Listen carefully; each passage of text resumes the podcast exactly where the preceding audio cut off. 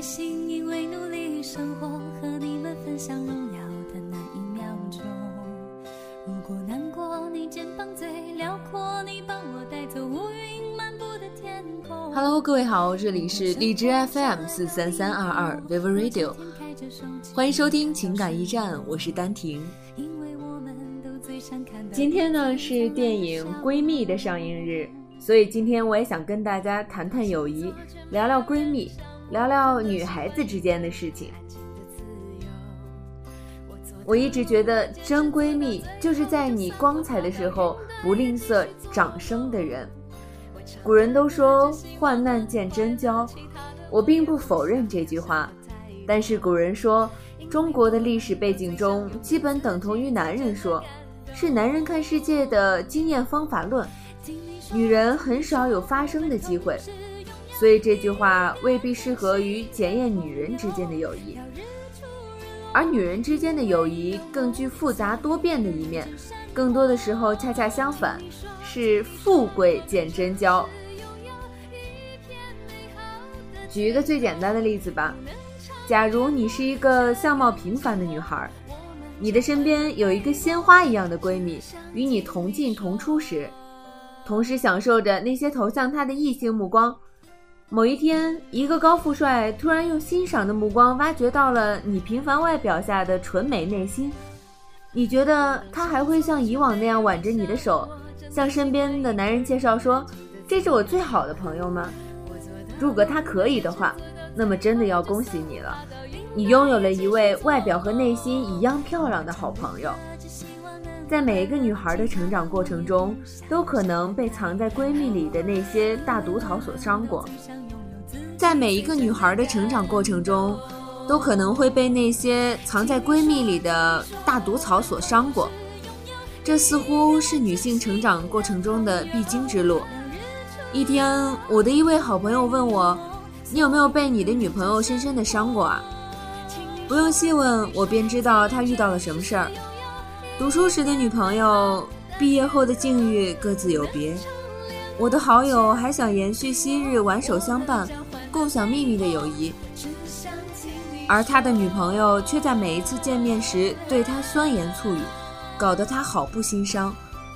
我就劝他说：“有些人只能成为你生命里的过客，只能陪你走过一段罢了，剩下的日子就不要再强求了，也不值得。”她是个智慧的女孩，我只是比她大几岁，在与她同样的年纪。我遭遇过与她同样的一段灰色记忆，那时候我也每天都不知所措，我甚至怀疑起了自己的人品，是不是真的惹到别人不愉快了？整天就被各种暗带讽刺和攀比的聊天搞得烦不胜烦，最后终于大吵了一架，撒手而去。之后很长的一段时间，我才真正的明白。如果一个朋友不能在你往前走的时候给你掌声，而是计较你的好运气，或者那好运气仅仅是因为你的努力，他却看不到，只是一味的想超越你，证明给你看。不管之前你们曾经一起携手走过了多少日子，经历过怎么样的岁月，都可以说再见了。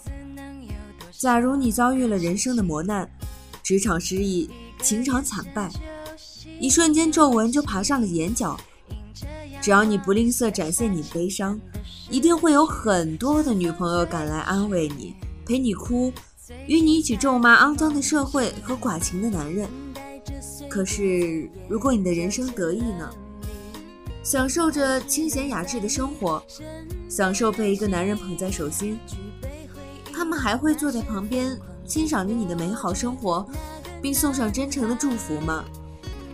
女人善于妒忌，你的悲惨能够激起她的母性，你的幸福却常常一不小心就触到了那个妒忌的开关。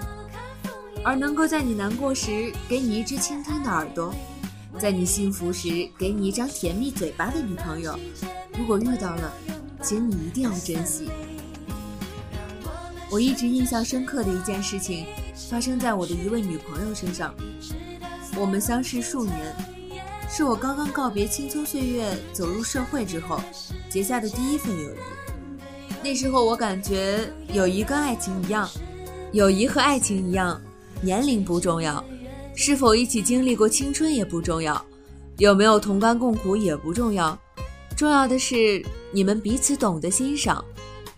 你们两个人就像相互在照镜子一样，能够在对方的身上看到一个完整的自己。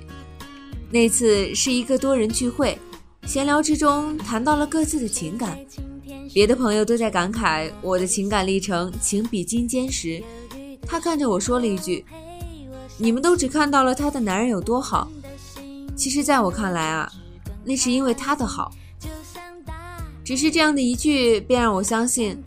我们的友谊能够一直的走下去。我看得到他的好，我觉得他值得一份更好的，才配得上他现在的美。其实闺蜜就是只有经历过了毒草，才更容易看到真闺蜜的力量；只有经历过了那些所谓的富贵，才知道能够站在你身边，与你一起鼓掌的那个女朋友是多么的可爱可可贵。希望每一个人的身边都有这样的一位好闺蜜，坦诚相见，才能够成为闺蜜。我们都是彼此最温暖的那个肩膀。